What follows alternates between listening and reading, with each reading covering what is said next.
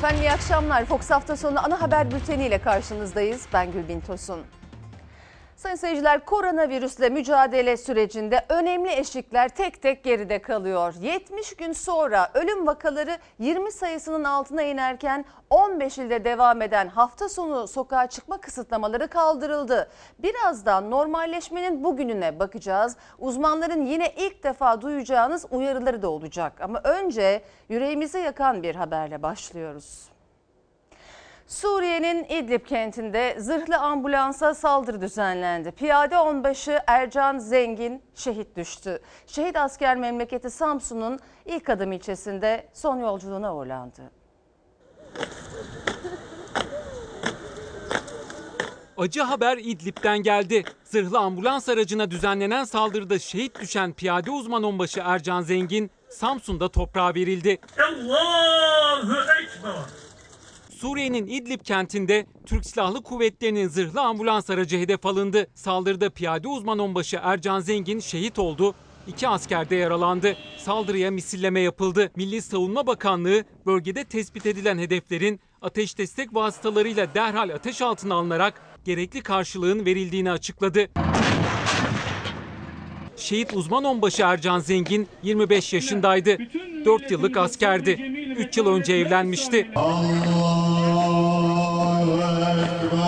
Şehit Zengin 29 Şubat 2020'de İdlib'de askerimize düzenlenen ve 33 Mehmetçiğin şehit olduğu saldırıda hafif şekilde yaralanmış ve iyileştikten sonra görevine geri dönmüştü. Memleketi Samsun'un ilk adım ilçesinde son yolculuğuna uğurlandı. Şehidimize Allah'tan rahmet, yakınlarına başsağlığı, yaralı askerlerimize acil şifalar diliyoruz efendim. Şimdi korona salgınındaki son gelişmeler var. Buradayız aktaralım. Türkiye'de ilk vakanın tespit edildiği günden bu yana 4648 kişi hayatını kaybetti. Ama bu sayı son 70 günün en düşük seviyesine indi. Son 24 saatte hayatını kaybedenlerin sayısı 18 olarak kayıtlara geçti.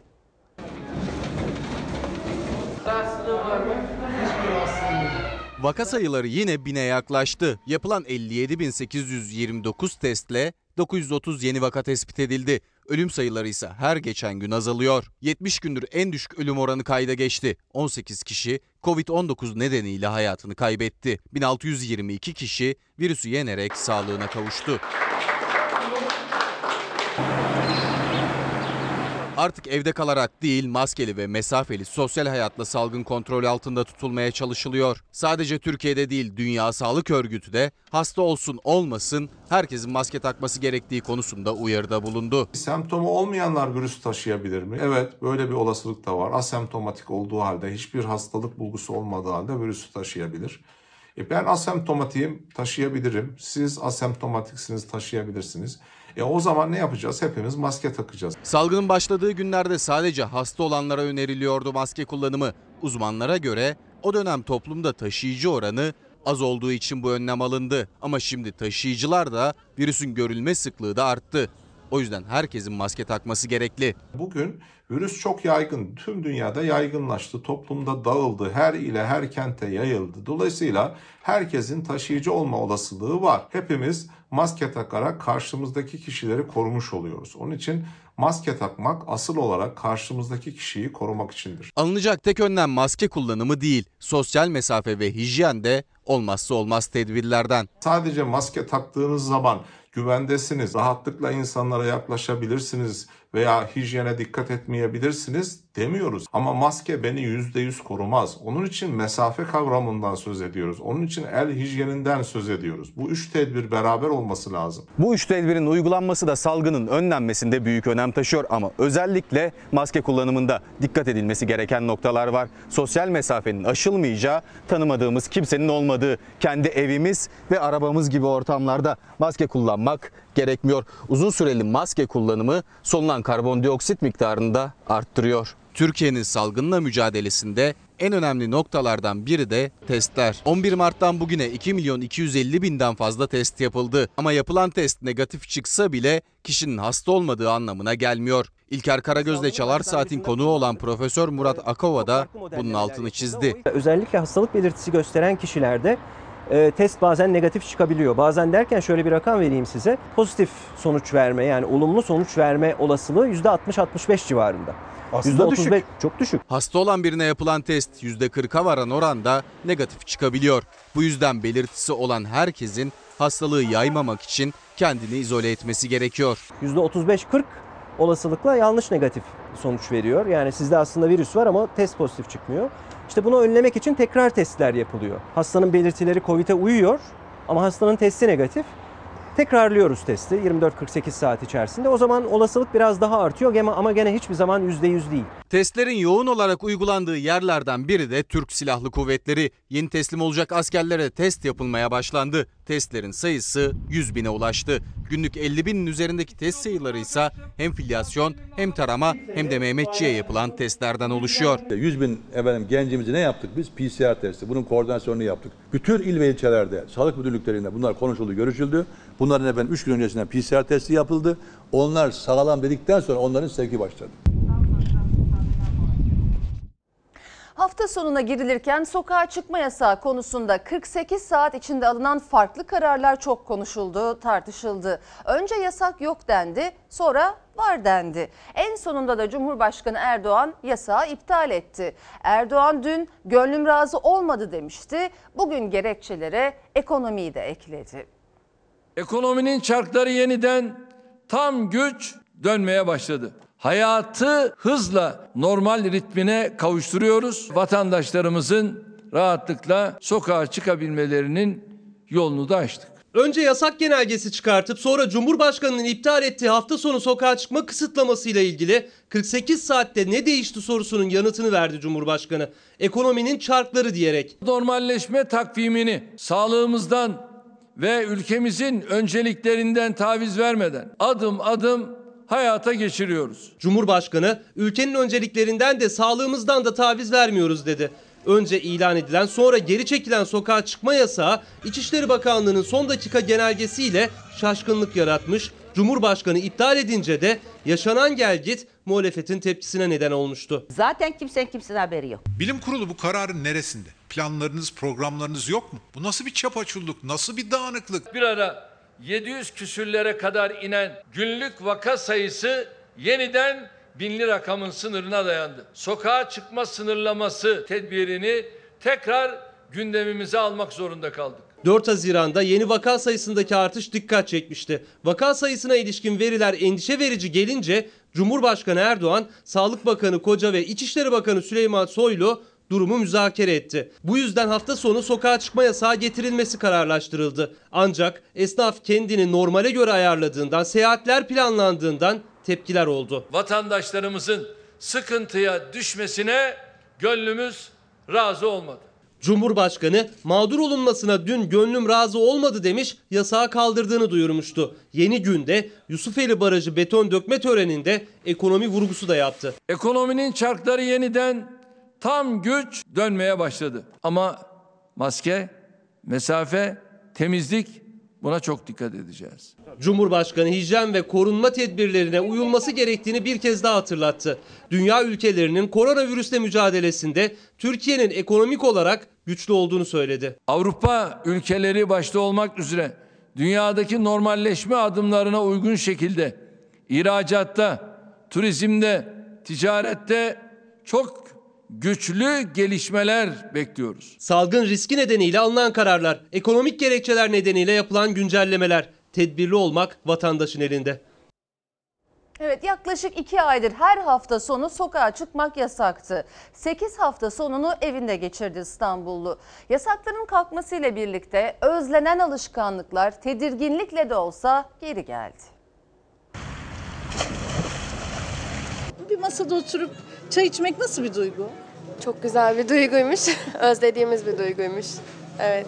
Yani Kıymetini mi anladınız acaba? Tabii ki yani biz hem kıymetini hem çay içmenin kıymetini anladık hem dışarıda var olmanın kıymetini anladık hem de hayatların kıymetini anladık. Daha özgür hissediyorum. Özgürlüğün tadını çekinerek de olsa çıkardı İstanbullu. 8 hafta sonunu evde geçirdi. 2 ayın sonunda ilk kez hafta sonu sokağa çıkmak yasak olmayınca özlediği tatlara, manzaralara, sokaklara kavuşmak için çıktı evden. Bir hafta sonu için korkulan anormal kalabalık yoktu. Alışmaya çalışıyoruz yeni sürece biz de. İki ay sonra ilk kez bir hafta sonu sokağa çıkma yasağı yok. Eğer normal bir cumartesi günü olsaydı bugün Beşiktaş çarşıda adım bile atmak zor olacaktı ama görülüyor ki yine de koronavirüse karşı tedirginlik devam ediyor. Muhiti bildiğim için şu anda kalabalık yok. Eskiye nazaran e, çok sakin. Yani Beşiktaş'ın hali eskiden böyle değildi. Her cumartesi günü burada e, yürümeye, karşıdan karşıya geçmeye bile insanlar zor, zorlanırdı. Evet tedirginlik tabii ki var. Ee, Çünkü salgın bitmiş değil ve uzun sürede biteceği benzemiyor. Salgın henüz bitmese de yasaklar bitti, sabırlar da tükenince kimi sahillere gidip huzur aradı, ormanlarda nefes alan, sokaklarda yürüyen de vardı. 75 gündür zaten e, ilk defa hani muhitimin dışına çıktım yani market dışında ilk defa bir yere geldim. Nasıl hissediyorsunuz? E, özgürlüğün tadını e, çıkartıyorum. Şimdi burada oturdum bir çay içtim. Yani bu çok büyük bir lüksmüş. Hafta sonu gelince İstanbullunun akın ettiği noktalardan biridir Beşiktaş. Eski yoğunluğu olmasa da hafta sonu sokağa çıkma yasağı kalkınca semtin müdavimleri de buraya koştu. Cumartesi günleri kurulan pazarda iki ay sonra yeniden açıldı. Pazara gideceğim. Pazarı çok özledik. Bayağıdır gidemiyorduk. Tedirginlik var tabii ki çünkü e, salgın daha bitmedi aslında hastalık ama e, mecbur çıkıyorsunuz çünkü bir buçuk iki aydır evde kalınca insan dışarı çıkmak istiyor bir süre sonra. Tedirginliği azaltmak için önlemler alındı. Önlem almışsınız, kolonyanızı oturuyorsunuz. Başka nasıl önlemleriniz var? Yani şöyle bir şey arabayla geldik arabamızda jelimiz, kolonyamız, yedek maskelerimiz hepsi hazır. Şimdi buradan arabaya gidince bütün hepsini kullanıp kendimizi dezenfekte edip eve öyle gireceğiz. İstanbul'da yeni normalin ilk özgür hafta sonu böyle yaşandı. Devam eden yasaklarsa özgürlük rüzgarına kapıldı. Yaşlılarımız evde sokağa çıkamıyorlar. Eğer dikkatli olmazsak ikinci dalganın gelmesi kaçınılmaz olacak. Çok da evde değiller galiba arkadan. İşte onu artık tutamıyorsunuz evde. E, hak veriyorum çünkü tamam yapmamaları gerekiyor ama çok bunu aldılar artık. Onların da canları var. E, herkesin balkonu bahçesi olmayabiliyor. E, dört, dört duvar arasında tıkılıp kalmışlar yani çok zor yani onlar için de. Evet sokağa çıkma kısıtlamasının kaldırılmasının iki ay sonra kaldırılmasının ardından ilk defa bugünü dışarıda geçirdik. Gün içinde neler yaşandı haberimizde aktardık. Peki şu anda durum ne? Sokaklarda durum ne? Fox Haber ekibinden Beril Özcan ve kameraman Ercan Canik bizleri bekliyorlar İstiklal Caddesi'nde. Beril sen İstanbul'un kalabalık yerlerinden birindesin. Nedir izlenimlerin onu soralım. Ee, kalabalık var mı? Kısıtlamalar öncesiyle kıyasladığımızda ve kurallar uyuluyor mu?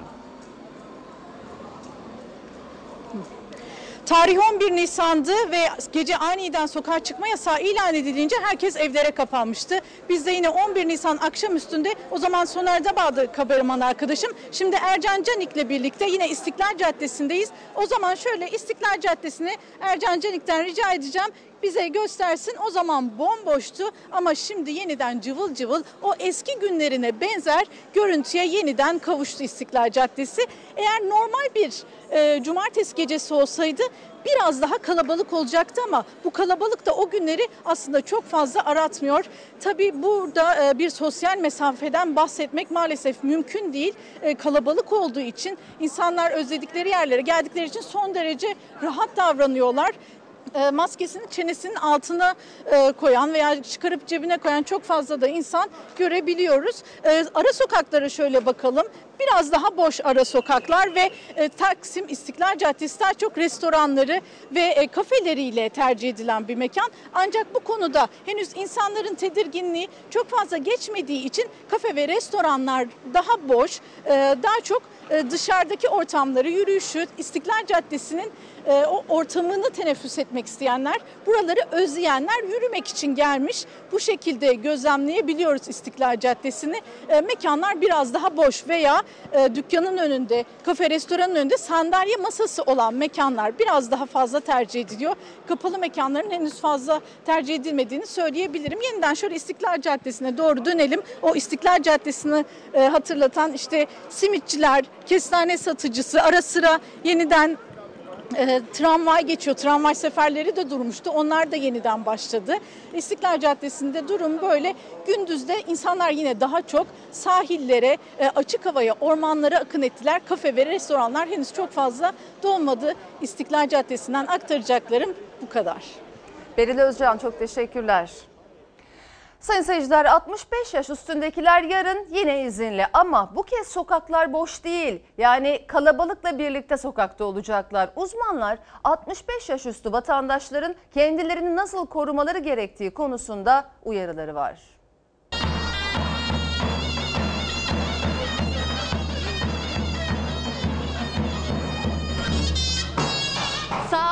Açılışınız mı var? Evet efendim. Davulla zurnayla mı kutluyorsunuz bugünü? Aynen mesafeyi koruyarak malum koronavirüsten dolayı ta 3 3,5 ay önce burayı açmıştık. Korona geldikten sonra kapalı kaldık. Bugünlere nasip oldu. Dükkanını aylar sonra açan esnafın davullu zurnalı ikramından tadanlar arasında 65 yaş üstündekiler de azımsanmayacak sayıdaydı. 7 Haziran'da ilk kez kalabalıkla birlikte sokakta olmalarına izin çıktı. Uzmanların maske, mesafe, hijyen kuralına mutlaka uymaları yönünde uyarıları var. Ben de maskemi kapatayım. Tamam. Ama tatlı. Efendim kaç yaşındasınız? Benim sokağa çıkma yasağım var ama yakalanmadım hiç. Hiç yakalanmadınız. Hiç yakalanmadım. 69 yaşında. Hem de meydandan bile geçiyorum. Herhalde ufak zannediyorlar ufak. Genç görüyorlar. Genç genç görüyorlar. Kaç yaşındasınız? 64 buçuk. Buçuk. He. 66. 70 yaşındayım. Yaş 82'yi gönderdik gitti. Ben 80 yaşındayım. Maşallah. Allah uzun ömür versin. sağ ol. Bugün normalde 65 yaş üstüne yasak. Ama herhalde 60... Akşamın tamam dedi ya Tayyip. Yok yarın için tamam dendi. Yok, bugün yasak. açıldı, Bugün yasak, pazar günü serbest. Yo akşam e, herkes çıkabilir dedi Tayyip. 65 yaş üstüne pazar günü ama. Ha bilmiyordum ya. Ben sıkıldım bunu aldım kızım. Mecbur oldum çıktım. Ama akşam çıkılacak dediler. Ondan çıktım ben. Bomboş ötü. Hanım bana baktı, ben hanıma baktım. Kimse yok. Canım sıkıldı. Torunlarım da beni bıraktı gitti. Oğullarım da bıraktı gitti. Çıkmamam gerekir. Neden? Ee, ben ölmem veyahut da hasta olmam önemli değil. Birilerine bulaştırırsam çok üzülürüm. Kurallara harfe harfine uyanlar olduğu gibi kendi iradesiyle ya da yasakları şaşırdığı için dışarı çıkanlar var. Ama nihayetinde 65 yaş üstündekiler uzun bir aranın ardından pazar günü ilk kez kalabalığa karışacak. Uzmanların da dikkat etmeleri gereken konular hakkında uyarıları var. Özellikle 2 metre en az olmak üzere fiziksel mesafeyi korumaları ve eğer bazı insanlarla yan yana geleceklerse, bir araya geleceklerse mutlaka maske takmayı ihmal etmemelerinde büyük yarar var. Mesafemizi koruyalım, ellerimizi yıkayalım yeter. Girip çıktığım yerde mesela ateşime bakıyorlar. Bakmasa diyorum ki niye siz bakmıyorsunuz? Ben bu süre içerisinde herhangi bir kapalı ortama da girmemeleri gerektiğini vurgulamak isterim. Açık hava, e, parklar yani şeye gitmem. Şöyle şunu AVM'lere girmem kapalı. Sağlık Bakanı yaşlı nüfusun evde korumada olmasının önemine bir kez daha dikkat çekti. 65 yaş üstündekilerse sokak serbestliğinin sürekli olması konusunda birleşiyor. Profesör Doktor Kayıhan Pala'ya göre 65 yaş üstündekilerin evde kalması ve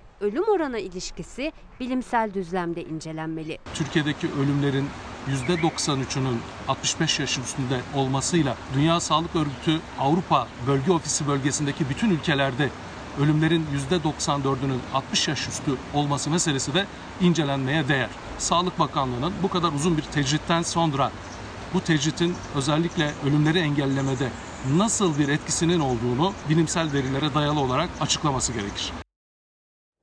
Türkiye korona sürecine Türkiye İstatistik Kurumu'nun verilerine göre 4,5 milyona yaklaşan işsizler ordusuyla yakalandı. İktidar pek çok formülü devreye soktu ama işsizlik rakamlarının artacağı tahminleri düşündürüyor. Muhalefete göre 2020'de işsizler ordusuna 6 milyon eklenecek. Hükümet ise istihdama odaklandık açıklaması yaptı. Haziran ayında istihdam paketi açıklayacağını duyurdu. Şimdi gözler paketin kapsamında.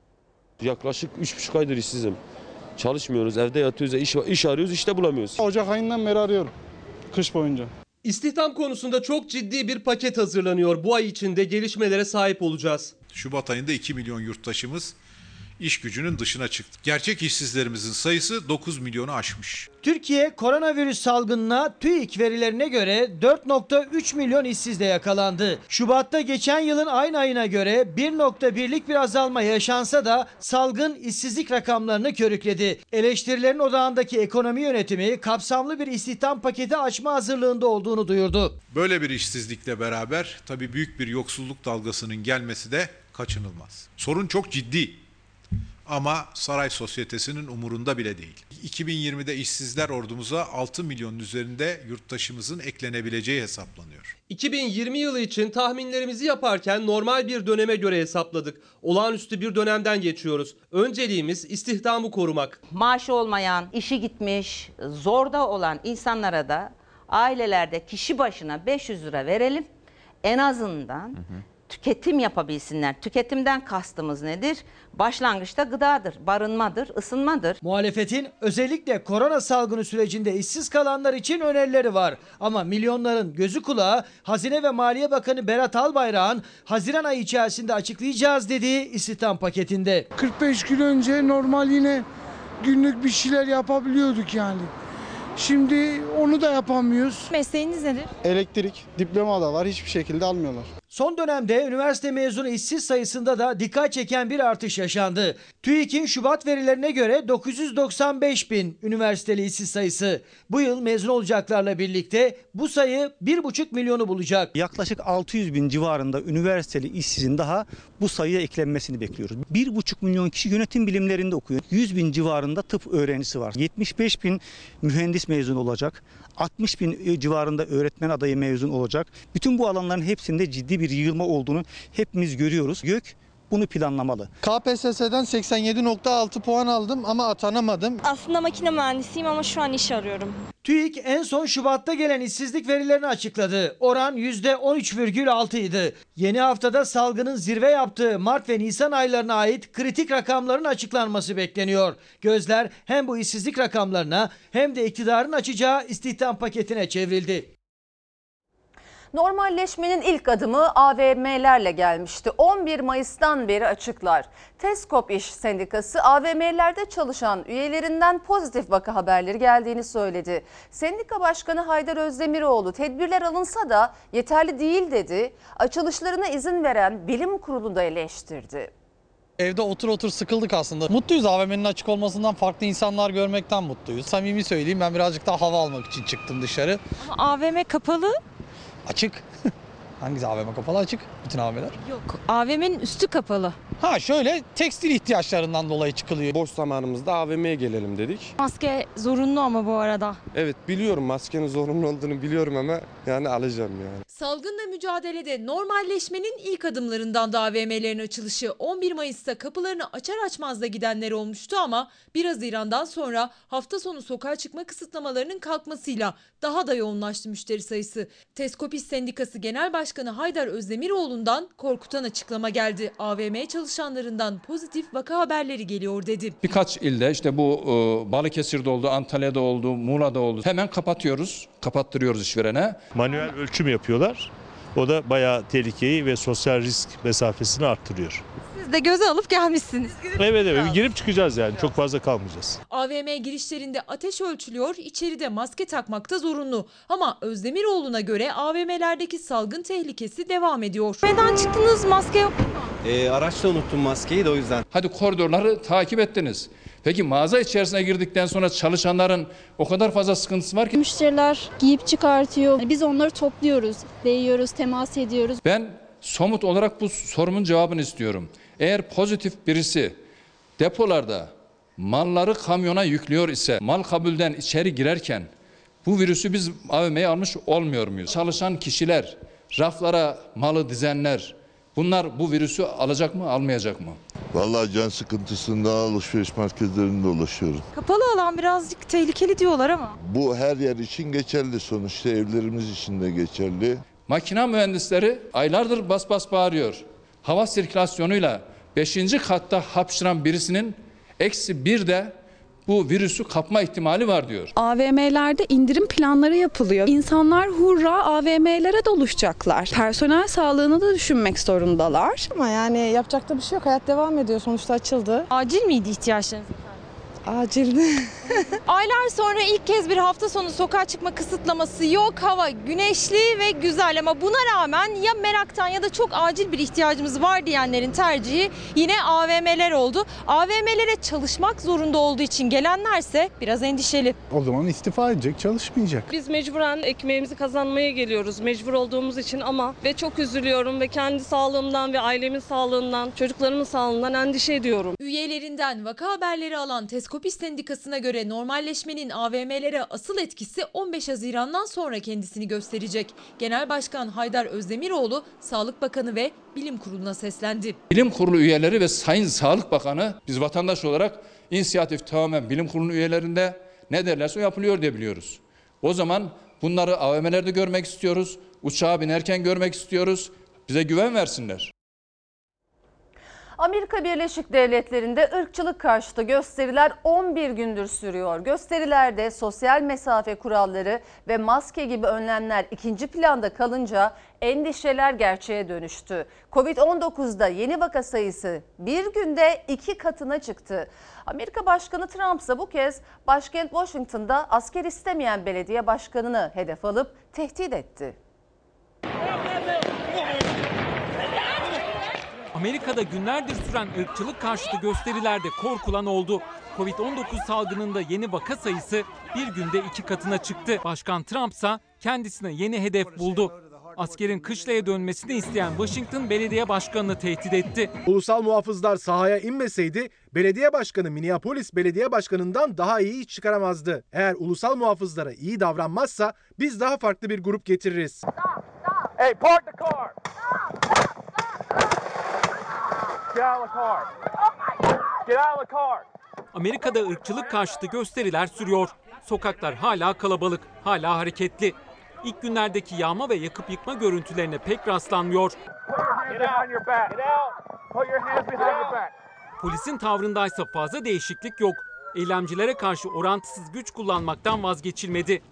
Kameraya yansıyan o görüntülerden biri de Indiana poliste kaydedildi. Polisler gözaltına almak istedikleri kadına yakın mesafeden biber gazlı mermi sıktı, onu defalarca copladı.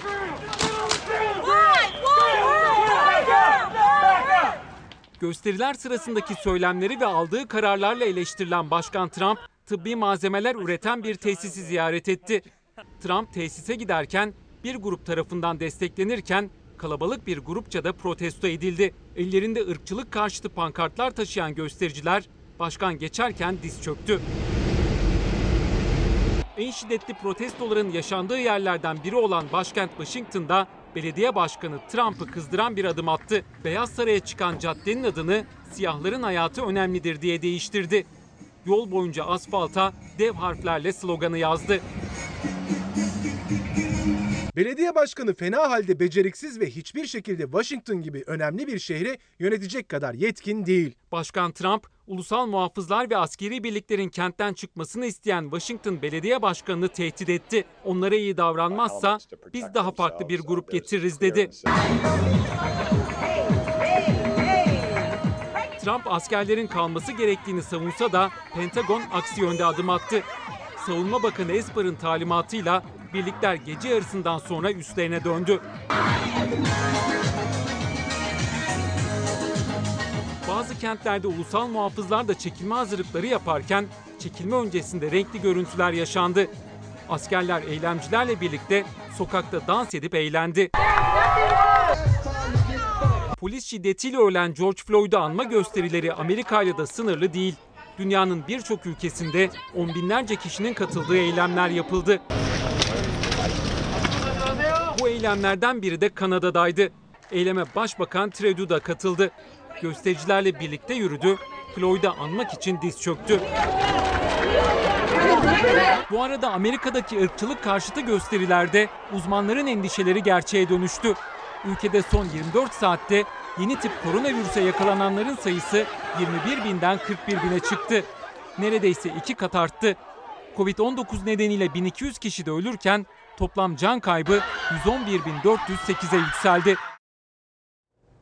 Sayın seyirciler mecliste milletvekilliği düşürülen Enis Berberoğlu jet hızıyla cezaevine konuldu ama korona sürecinde açık cezaevindeki mahkumlara getirilen izinden yararlandı. 24 saat sonra ev hapsine çıktı. İki HDP'li vekil ise cezaevinde.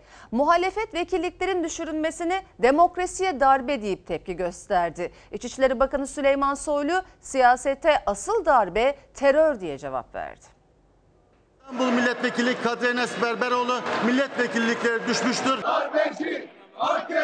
Birkaç gündür meclisteki milletvekillerinin hukukun gereği milletvekilleri statüsünün üzerinden alınması sebebiyle darbe sözü üretmeye çalışıyorlar. Her üç milletvekiline yapılan AKP'nin darbesidir. Allah'ınızı severseniz. Siyasete en büyük darbe terördür. Ülkeye en büyük darbe terördür. Terörü meşrulaştırmak için, darbeyi meşrulaştırmak için hukukun yolunu, demokrasinin yolunu, kardeşliğin yolunu tıkamaklarla eş tutmayın. 3 milletvekilinin kesinleşmiş cezalarının genel kurulda okunmasıyla vekillikleri düşürüldü. Muhalefetin okları demokrasiye darbe diyerek iktidara yöneldi. İçişleri Bakanı Süleyman Soylu siyasete en büyük darbe terördür çıkışını yaparken CHP'li Enis Berberoğlu cezaevine girdikten bir gün sonra ev hapsine çıktı. HDP'li iki vekilin cezaevi durumundaysa bir değişiklik olmadı. Bedel ödenecekse bu bedeli önce CHP'liler öder. Vekilliğinin düşürüldüğü akşam evinde gözaltına alınan gece yarısı Maltepe cezaevine gönderilen Enis Berberoğlu'na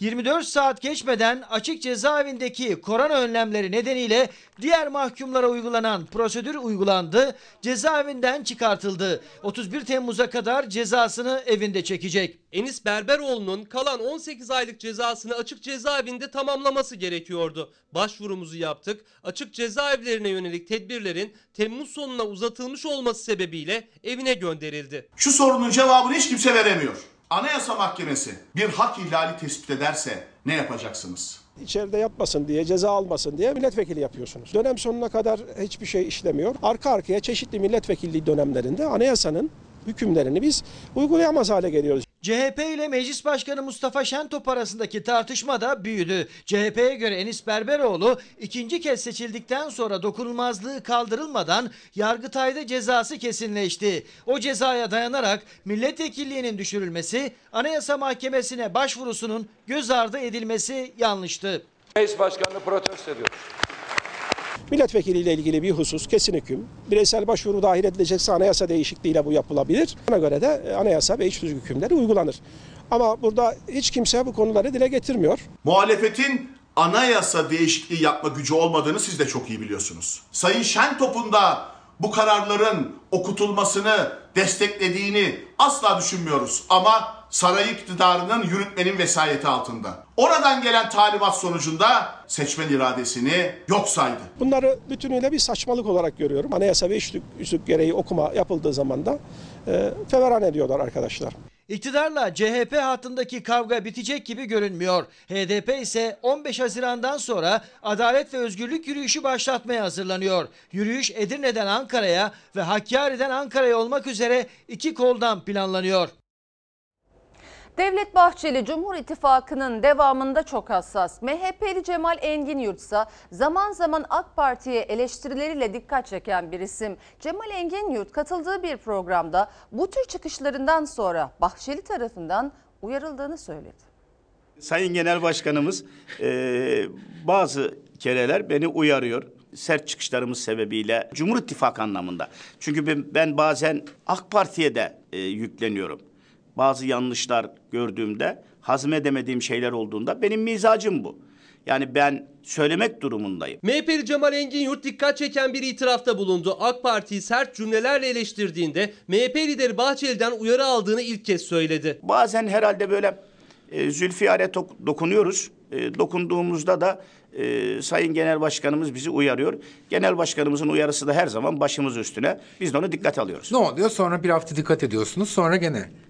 E, karşı taraf durmuyor. Engin Yurt en son Viyana Büyükelçiliğine Ozan Ceyhun'un atanmasını eleştirince Bahçeli tarafından isim vermeden uyarılmıştı. Bize sosyal medya yolcusu değil, davanın hancısı lazımdır. MHP cephesinde AK Parti'ye yönelik zaman zaman en keskin çıkışları yapan isim Cemal Engin Yurt. AK Parti, MHP ortaklığını da aynı zamanda en çok savunan isimlerden. Ama sözünü de esirgemiyor. Ordu Büyükşehir Belediye Başkanı'nı yerle bir ettim. Ay efendim Cumhur İttifakı'na zarar verecek. Hayır. Yanlış yapılıyorsa o yanlışı söylemezsem bana oy veren insanlar demez mi? Cemal Engin Yurt biz seni niye seçtik? Engin Yurt yanlış uygulamaları hazmedemediği için AK Partili kimi yöneticileri topa tuttuğunu söyledi. Ancak MHP lideri Bahçeli'nin de Cumhur İttifakı hassasiyetiyle kendisini uyardığını. Yani şimdi düşünün. Bülent Arınç diye bir adam çıkıyor. Acayip absürt sözler ediyor. Cevap vermeyelim mi? Sözleri biraz da sitem eder gibiydi. Armağan Çağlayan'ın sosyal medyadaki programında yaptı bu açıklamaları. Meclisteki pek çok gerilimde, kavgada ön safta olduğunu söyledi ama muhalefetteki her vekille sıkıntım yok dedi. O listeye HDP'lileri de ekledi. Cumhuriyet Halk Partisi'nde çok sevdiğim, değer verdiğim insanlar var. HDP'de mesela Ahmet Şık ayrıldı. Beni gördüğünde selam verir, gelir, sohbet ederiz, konuşuruz. Birkaç tane öyle gelip selam veren var. Hiç öyle bir sıkıntım yok. Tren facialarının ardından hatların ve menfezlerin güvenliği konusunda eleştirilen demir yolları bu kez de İstanbul Kadıköy Söğütlü Çeşme'ye yaptırmayı planladığı AVM Gar projesiyle gündemde. Kadıköy Belediyesi'nin itirazı üzerine mahkeme yürütmeyi durdurma kararı vermişti. Ama o karar dün kaldırıldı ve Garda AVM projesinin önü açıldı. Sendikalar ve Çorlu davası avukatlarındansa devlet demiryolları asıl amacından uzaklaştı eleştirisi geldi. Demir yollarının işi tren işletmeciliği yapmaktır. Arazilerde e, ulaşım sektörü giderek büyüyen bir sektör olduğundan dolayı e, elinde kalması gerekir. Yani kimseye verilecek ulaşım dışında herhangi bir e, arazisi yoktur. Aslında mahkemede ne kadar beton kütlesi oluşacağı belirsiz diyen bilirkişi raporu da aynı görüşteydi. İstanbul'un trafiğinin en yoğun olan merkezlerinden Söğütlü Çeşme'deki yüksek hızlı tren durağını da içine alan Devlet Demiryolları arazisine AVM projesine yürütme durdurma kararı verilmişti oy birliğiyle. Ama yürütme durdurma kararı kaldırıldı. Yeterli delil bulunmadığından AVM projesinin önü açıldı. Devlet Demiryolları Genel Müdürlüğü son yıllarda kanunla kendisine verilen asıl amacı ulaşımı bir kenara bırakıp Çorlu'daki kaza, e, Tavşancıl'daki kaza, Pamukova'daki kaza, Ankara Gar'daki kaza demir yollarının e, ne derece e, amacından uzaklaştığının en büyük göstergelerinden biridir. Projeye göre Devlet Demiryolları 193 milyon 794 bin liraya AVM gar yaptıracak. 25 yıl boyunca inşaatı yapan şirket tarafından işletilecek. Proje için Çevre ve Şehircilik Bakanlığı da 65 bin metrekarelik arazi için imar izni vermişti. Yolcu ihtiyaçlarına yönelik ticari alanlar diyerek. Ancak Kadıköy Belediyesi imar planını ve projeyi mahkemeye taşıdı. Gelecek kuşaklarımızı dahi borçlandıran bir uygulamada ısrar edilmeye çalışılıyor. Bu uygulamanın e, hukuka aykırılığı son yürütmenin durdurulması kararıyla ortaya çıktı. Fakat e, bir kere daha şunu vurgulamakta yarar var. Yani orada Haydarpaşa Garı dururken neden gelecek kuşakları da borçlandırıyorsunuz? Bölgedeki diğer AVM'lerin varlığı, trafik yoğunluğu ve bina sayısının fazlalığı da dikkate alınarak bilirkişi raporu bölgenin betonlaşmasından endişe edildiğini belirtti. Bir ay önce 8 Mayıs'ta İstanbul 13. İdare Mahkemesi oy birliğiyle durdurdu projeyi ama yürütme durdurma kararı iptal edildi. Fenerbahçe stadının yanında yeşil alan üzerine yapılacak AVM'nin İstanbul için yıkım olacağını söyleyen Kadıköy Belediyesi hukuki süreci sürdürmekte kararlı. Devlet Demiryolları ile aylardır süren davalardan biri de Çorlu tren faciası. Avukat Can Atalay bir kez daha çağrı yaptı TCDD'ye. İmar planlarında değil, can güvenliği konusunda ısrarcı olunması gerektiğini söyledi. Çorlu dosyasında da Ankara dosyasında da herkesin bildiği bir gerçek var. Demir yolları güvenli değil, özelleştirme politikalarınızla demir yolları, demir yolu hatları güvenliksiz hale gelmiş durumda. Sayın seyirciler salgında evde kaldığımız süre içinde yaşam alanlarımızı sorguladık ve doğanın, yeşilin, bitkilerin değerini anladık. Öyle ki bahçe marketler bu zamana kadar yapmadıkları sebze fidesi ve bitki satışını salgın boyunca yaptı. Bunlara da çok beğendim. Bu şey ya. Salgın döneminde daha çok eve kapandığımız için Ve normalleşme sürecinde de aslında tatile yine de çıkmayı planlamıyoruz biz. Ee, evimizde neyse ki bahçeli. Bahçede vakit geçireceğiz. Renkli olmasını istiyoruz. Gelenler kasa kasa taşıdı, gelemeyen de görüntülü alışveriş yaptı. Salgın boyunca insanın uzak kaldığı doğa kendine geldi. Doğanın değerini anlayanlar da elini toprağa sürüp yaşam alanlarını yeşillendirmeye başladı. Yapılaşmanın en çok olduğu mega kent İstanbul'daysa bahçe marketlere ilgi kat be kat arttı. En çok satılan sebze fideleri oldu. Kendin pişir kendin ye değil de kendin yetiştir kendin topla.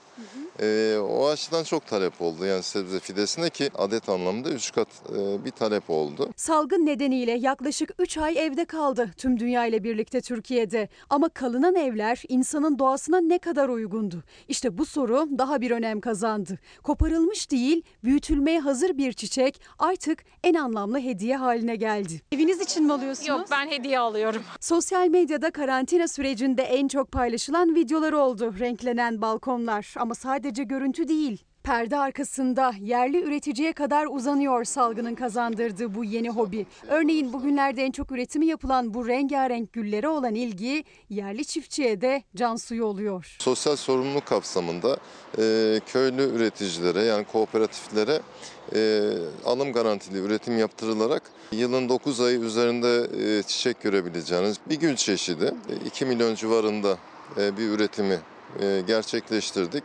İstanbul Ağaç ve Peyzaj AŞ Genel Müdürü Ali Sukas'a göre toprak da önemli. Mega kentte giderek azalan, betonun altında kalan toprak içinde bir geri dönüşüm projesi hayata geçirildi. Ne yazık ki bu kadar inşaata gömdüğümüz e, İstanbul'un en azından inşaat alanlarındaki hafriyat toprağını alıyoruz. İçerisinde e, bitkisel karışım harçları e, şekline getiriyoruz onu yeniden doğaya kazandırıyoruz. Bahçesi olanlar şanslı, balkonu olanlarsa en azından bu süreçte nefes alabilecek küçük bir alanın bile kıymetini anladı. Her ikisine sahip olmayanlarsa artık salonlarını yeşillendirmeye başladı. Öyle ki Büyükşehir Belediyesi'ne bağlı bahçe marketlerde Covid salgını sürecinde satışlar 3 kat arttı. Hatta internet sitelerinden sırf bunun akımı oluştu. Yani herkes ev içi bahçeleri kendi alanlarını oluşturup orada vakit geçiriyorlar. Benim abimlerin bahçe ortamı yok. Oturma odalarını, mutfaklarını bitkilerle donattı onlar da. Anladık mı kıymetini bir şeyler? Maalesef öyle, aynen. 3 Haziran'da Ankara'da 21 yaşındaki genç genç bir kadın evinde ölü bulundu. 2 ay önce ise erkek arkadaşı hakkında şikayetçi olduğunu, ifadesi alınan erkek arkadaşının adli mercilerce serbest bırakıldığını Ankara Emniyeti açıkladı. Aleyne Çakır'ın ailesi ve arkadaşları ise ölümünün ardından tekrar emniyete başvurdular. Şüpheleri ve iddialarıyla olayın üstünün kapatılmamasını istediler. Sosyal medyada da yayılan bir video var. İşkence ettiği videolar var. 20 yaşında bir genç kız vefat etti. Böyle olmaması gerekiyordu. O kız bu ölümü hak etmedi. Ben anneyim yanıyorum. Başka anneler yanmasın. Henüz 21 yaşındaydı Aleyna Çakır. Evinde ölü bulundu. Aleyna'nın daha önce Ümitcan U tarafından defalarca darp edildiğini iddia eden arkadaşları ve ailesi ise olayın hemen kapanmamasını istiyor. Şüpheli ölüm gerekçesiyle emniyete başvurdular. Aleyna'nın daha önceki ifadelerinde de var zaten. Ee, işte eğer ölürsem bu kişi yüzünden olacak benim ölümüm diye. 17 Nisan tarihinde e, Aleyna e, kadın savunma ağı olarak bize başvurdu. Şiddete uğradığını, işkenceye uğradığını söyledi. Asıl adı Sema Esen olan Aleyna Çakır sevgilisi tarafından darp edildiği iddiasıyla önce kadın derneklerinin kapısını çaldı. Sonra da 17 Nisan tarihinde polisin Ümitcan U'nun kendisine şiddet uyguladığını belirttiği ifadeleri emniyet kayıtlarına da geçti. Keçiören İlçe Emniyet Müdürlüğümüze müracaat ederek Ümit U ve EÖ tarafından darp edildiğini, astım hastası olması nedeniyle darp neticesi bayıldığını ve bu durumun erkek arkadaşı Ümit U tarafından sosyal medyada paylaşıldığını beyan ederek şikayetçi olmuştur. Aynı gün mahkemeye çıkarılan şüpheli şahıslar adli mercilerce serbest bırakılmıştır. Polis de e, elbette gidiyor, ifadesi alınıyor ve bırakılıyor. Aleyna Çakır'ın darp edildim dediği gün Ümitcan U o anları sosyal medyadan canlı yayınladı. Ama bir ceza almadı. Olaydan iki ay sonra Aleyna Çakır evinde ölü bulundu. Onu ilk bulansa yine Ümitcan U oldu. İfadesi alındıktan sonra bir kez daha serbest bırakıldı. Olayla ilgili Ümit U ve BG isimli şahıslar ifadeleri alınarak serbest bırakılmıştır. Konuyla ilgili olarak adli tahkikat devam etmektedir. Şüpheli bir ölümden bahsediyoruz. Daha adli tıptan bir sonuç çıkmamış. Bir ifade alınıyor ve serbest bırakılıyor. Benim en yakın arkadaşımdı. Beraber aynı evde yaşıyordum ben onunla. Sürekli tehdit ediliyordu. Ailesi kadın örgütleri Aleyna Çakır'ın ölümünün arkasındaki sis perdesinin aralanmasını ve biri ölümünden sorumluysa cezasız kalmasını istiyor. Mücadeleleri sürüyor. Cumhurbaşkanıma sesleniyorum. Ceylan gözlümün kim yaptıysa bulsun katilini çıkarsın. Efendim şimdi araya gidiyoruz ancak bugüne dair koronavirüs tablosu henüz açıklanmadı. Eğer açıklanırsa bu ara sırasında e, vedalaşmadan önce sizlerle paylaşacağız.